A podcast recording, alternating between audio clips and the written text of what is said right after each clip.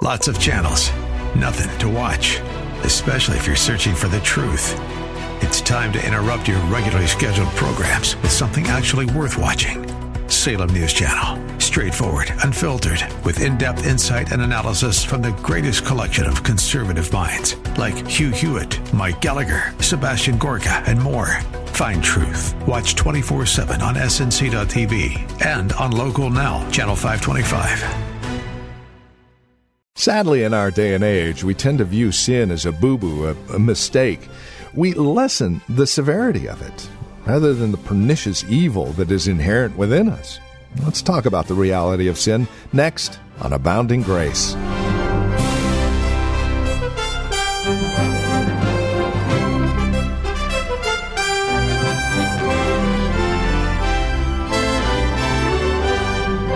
The Ministry of Reformed Heritage Church in San Jose, this is Abounding Grace. Our teacher and pastor, Gary Wagner, returns us to our series we've entitled The Reality of Sin. You know, in our current culture, we tend to minimize sin. We use terms like mistakes and, again, boo boos, but really, the scriptures are much clearer on the issue. It is an evil, a pernicious evil, a, a heinous crime against God.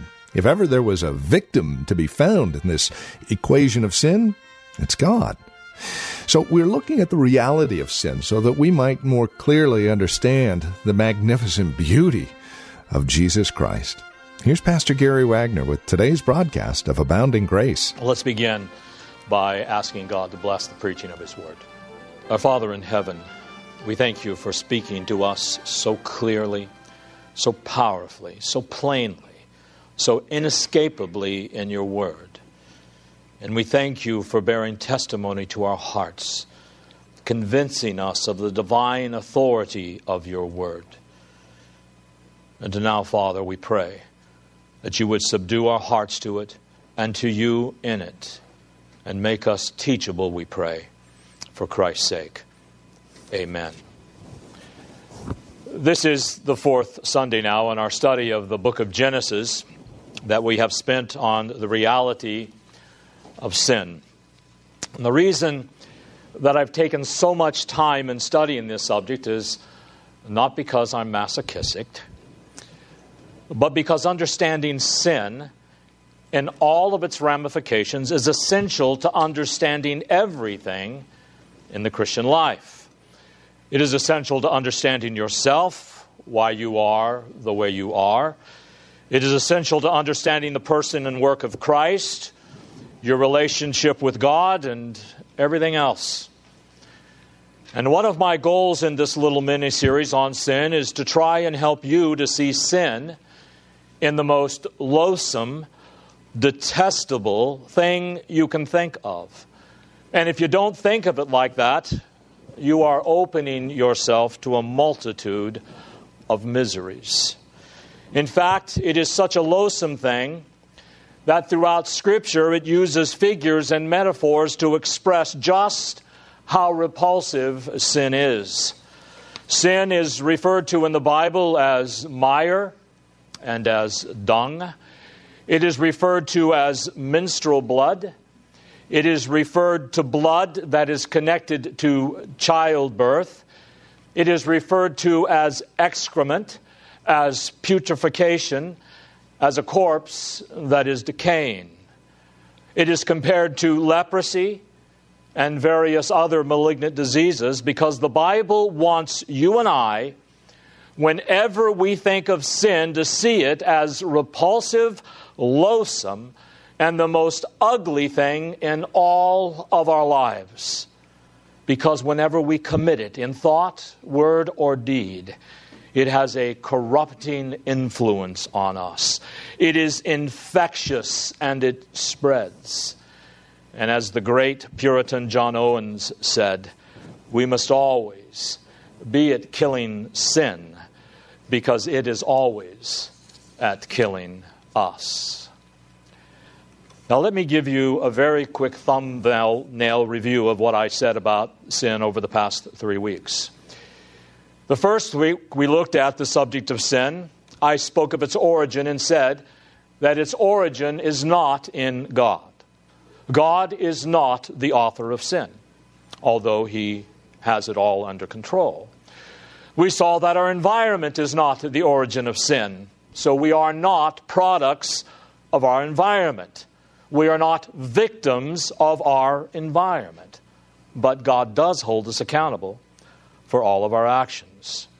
We saw that sin originates with the tempter, Satan himself, who came to this earth to plant unbelief in the heart of man, which would produce disobedience and rebellion against God in man's life, and therefore damn him to hell forever. Unless, of course, God's grace intervenes. Then, after we looked at the origin of sin, we saw the reason for sin. If God is in control of things, if God has foreordained whatever comes to pass and is in total control, why in the world did He allow something as terrible as the fall of man into sin, which plunged the rest of us into darkness and sin and death and misery? Why didn't He stop it? Why did He allow it to happen if He's in control? And the answer is just as simply as I can possibly put it. The reason God allowed sin to come into this world was to give him the excuse to send Jesus into the world. That's the reason. If there was no sin, you would never have Jesus. Where sin abounds, grace abounds all the more. Then we saw the definition of sin. And we saw that you can't define sin except by the standard of God's law. Sin is not what you feel it is. Sin is not what the culture says it is. Sin is what God says it is. And the Bible was given to us, particularly the law of God, to define sin so that we would know the difference between good and evil. We saw something of the character of sin that sin is disobedience to God. It is a distrust of God. It is trying to kick God out of our life as the final authority for our lives. It is rebellion against God. It is the desire on our part to play God ourselves. And it is a caving in to the lies of Satan that God isn't really in control. And that we can run the risks of sin and yet not have to pay the consequences for sin. But however you define it, you must always define sin as the transgression of or the disregard of the law of God revealed in Scripture. It is disobedience to God's law and rebellion. And then last week we saw something of the transmission of sin throughout the entire human race. How did sin spread so rapidly? How is it that within just a few centuries after the creation of the first man and woman, who were made perfect in the perfect Garden of Eden, did the whole human race become so rotten and so violent and so wicked? In fact, it became so bad that God had to, to drown the entire human race except for one family. And why is it that after that flood subsided, and Noah and his family began to po- repopulate the earth, that again, in a relatively short period of time, the whole human race was full of sin once again. It is because there has never been one single person that has had a human mother and a human father that was not born a sinner and that wasn't sinful from the moment that they were conceived. And as a result, all of us die. Why is that? We saw last week that it is because of our biological and covenantal relationship with Adam, our great, great, great, great, great granddaddy. Just as we inherit certain physical traits from our parents on back, so we inherit in our lives a desire to sin against God, the condemnation of God upon our lives, and death because of our connection with Adam. Now, I've told you that the topic of sin is very difficult for a preacher to speak on. Why? Because it is something he also must struggle with. Well, today is the most unpleasant of all, both to preach and to hear. Because today's message is about the consequences of our sin. And I want us to look particularly at that third chapter of Genesis because the consequences of the first sin that was ever committed is the consequence of every sin committed ever since. Now, if you remember, I made a similar statement a couple of weeks ago about the nature of sin. And we saw that the nature of the first sin has been the nature of every sin committed ever since. Well, now today I want you to see that the consequences of the first sin is the consequences of every sin that is committed ever since. And there are basically three consequences. Look with me, if you will, please, at chapter 3. First of all, and the most obvious, was the loss of fellowship with God and with man. Second of all, there was the anger and curse of God. And thirdly, there was death. These three consequences of the first sin are what every sin sense produces and deserves. So let's look at each of these. And those of you who are outside of Christ, if you are not a Christian here today, then these are the very things you are experiencing right now and will experience progressively until you die. And then you will experience the worst form of death there is experienced in eternity. And your only hope of escape is in Jesus Christ. Now let's look at the consequences of the very first sin in Genesis 3. First of all, there was a loss of fellowship a loss of fellowship with man and with God. Now, remember, before Adam and Eve ate of the fruit, everything was wonderful. Human society was perfect, even though there were only two human beings. Man's relationship with God was uninterrupted. Everything was as it should be. Life was wonderful and happy. Adam and Eve got along and they loved each other and they were together all the time and involved in each other's lives. And there was great unity and harmony and deep friendship. But sin comes into the picture. And what's the first thing that happens? All of this rich, wonderful fellowship and harmony and friendship was demolished. For instance, what is the last thing we read about perfect Adam and Eve in the second chapter of Genesis? It says they were naked and they were not ashamed. Here you have a perfect relationship between man and woman, and the nakedness for them was no embarrassment whatsoever. And what is one of the first things you read about in Genesis 3? They sewed fig leaves together to try and hide their nakedness. Because there was a breakdown in fellowship and communion between man and his wife. Now, what's one of the first things you read about in Genesis 4? Cain kills Abel. There is a breakdown in human relations. One of the first results of the first sin was a loss of fellowship, communion, friendship, and harmony between people that has since intensified and exaggerated. And that's why you have wars upon wars and massive divorce rates and mass murders. And that's why you have a fragmentation of culture. That's why you have a breakdown in relationships because sin has entered into the picture. Whatever sin, whenever sin takes place, unless it is dealt with biblically in Christ, it will always result in a breakdown of relationships between people, just as much today as it did with Adam and Eve.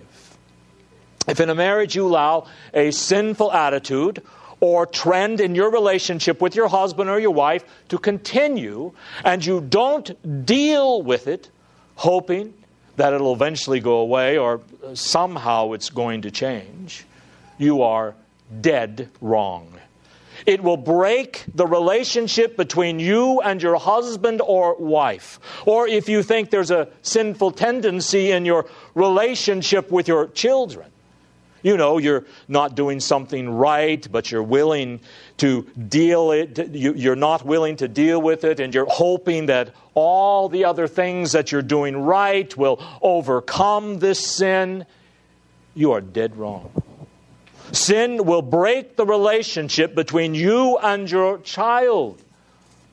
So, no matter what the human relationship is, sin does today exactly what it did in Adam's day. It will break and destroy the richest, sweetest relationships between people in your life. Even when you try everything you can to defend and preserve these relationships and sin breaks into them,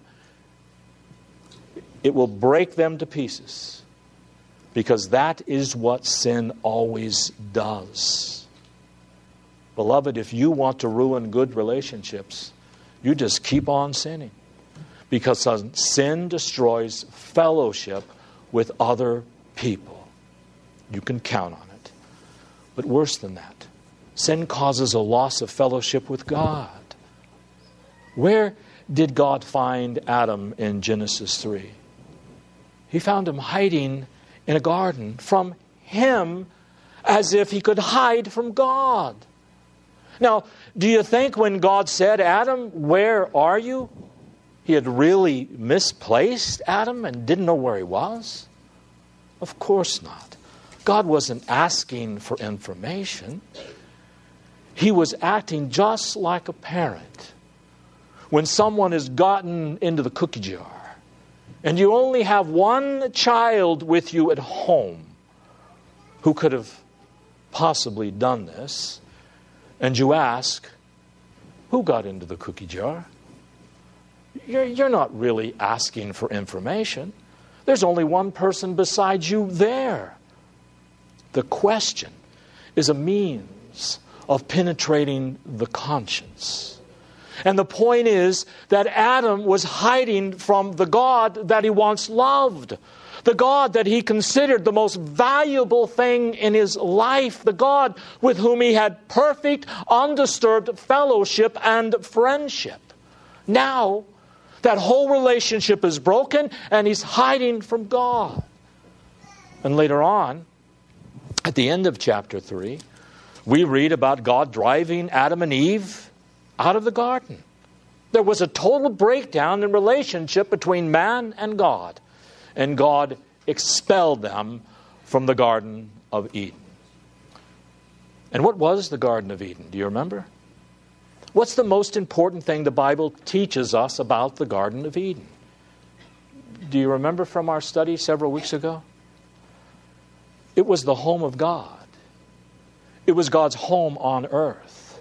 And in the last verses of Genesis 3, God chases Adam and Eve out of his home. And they become strangers to God. And that is the worst thing that sin does to a person it separates him from Almighty God. Let's look at some verses. Let's look first at Isaiah 51, verse 1. Behold, the Lord's hand is not so short that it cannot save, neither is his ear so dull that it cannot hear.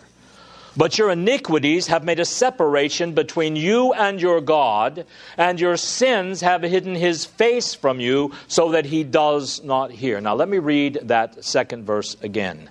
Your iniquities have made a separation between you and your God, and your sins have hidden his face from you so that he does not hear. Sin does today exactly what it did in Adam's day it separates you from God. It causes a breakdown in your relationship with God so that he can, you cannot expect God to hear you.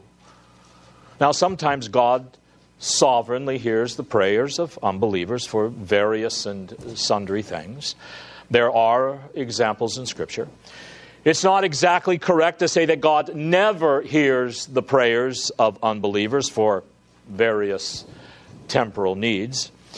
But listen, unbelievers have no reason to expect that God will ever hear their prayers.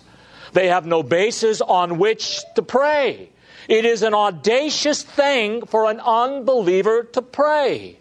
The Bible says that sin has separated us from God and that He will not hear us. Now, unbelievers say blessings over their food. They pray at funerals. They pray at weddings. They certainly pray when tragedy strikes as if God is listening to them. And except for those extraordinary situations in His sovereignty, the Bible says that God's ear does not hear the pleas for help of the unbeliever. Beloved, that's what sin does. When a person sins against God, breaks his law, the first thing that is affected is his relationship with God. And beloved, if you are cut off from God, you are cut off from the rest of your life. If you are separated from God, nothing else is going to fit together. Every other relationship is going to go sour. All of your efforts of trying to make something out of life and understand life are going to fall apart if God is not the root of your life. Scripture says God is the source of life. And when we separate ourselves from God because of our sin, all of life just shrivels up. The consequence of that first sin is the consequence of every sin that has ever been committed. And when a person loses his communion with God, he becomes less than human. Augustine said, O Lord, Thou hast made us for thyself, and our hearts are restless until they rest in thee. Well, if a person is out of accord with God, if his sins have separated him from God, then Augustine's words are most true of man. There is no rest for the wicked. His whole life is one of restlessness. There is no rest for his weary heart because the only place a human's being a human being's heart can really find rest because of the way it was created is in the triune God. And when you separate yourself from God, the rest of your life will be characterized by restlessness. Well, what is the second consequence of that first sin? The second consequence of that first sin is a life lived under the anger and the curse of God. Let's look at verses 16 and 17. You see, God pronounced a curse on the central roles of man and woman here. He curses that which is most important to woman in her productivity and her meaning in life, which is childbearing. He curses the man in his central role of vocation and productivity or labor so that nothing in all of his life has fulfillment for him now. Both man and woman are separated from the home of God. And until God brings them back home, nothing in life, childbearing to a woman, vocation to a husband, nothing is going to bring any fulfillment in life. Why? Because of their deliberate sin against God. God's anger and God's curse rest upon the entirety of their lives. That's what God says in Romans 1:18. And this is Abounding Grace with Pastor Gary Wagner from Reformed Heritage Church of San Jose. As we conclude our time today, we invite you to reach out to us. Let us know the program encourages you as you take the time to join us as we study God's Word together. We'd love to hear from you. It means a great deal to us. It always does. 408 866 5607 is our phone number. Again, 408 866 5607. If you wish to visit us online, you'll be able to gather more information about us, who we are, what we believe, and where we meet. It's all found at reformedheritage.org. That's reformedheritage.org. You can also drop us an email there as well. We even have past messages available online that you can tap into freely at your convenience. Again, reformedheritage.org or call 408 866 5607. Now, normally, we would invite you to join us for worship, but because of the shelter in place orders, we are suspending our in person worship services here at Abounding Grace and Reformed Heritage Church of San Jose. If you'd like to know more, again, call us at 408 866 5607 or visit our website, reformedheritage.org. And then we also invite you to write to us. If that is something you don't mind doing, picking up a pen and paper, we'd love to hear from you. You can write Abounding Grace, PMB 402, 1484 Pollard Road, and that's here in Los Gatos. The zip code is 95032. Thank you for spending time with us today. We look forward to hearing from you and looking forward to spending time with you in God's Word again here soon on Abounding Grace with Pastor Gary Wagner.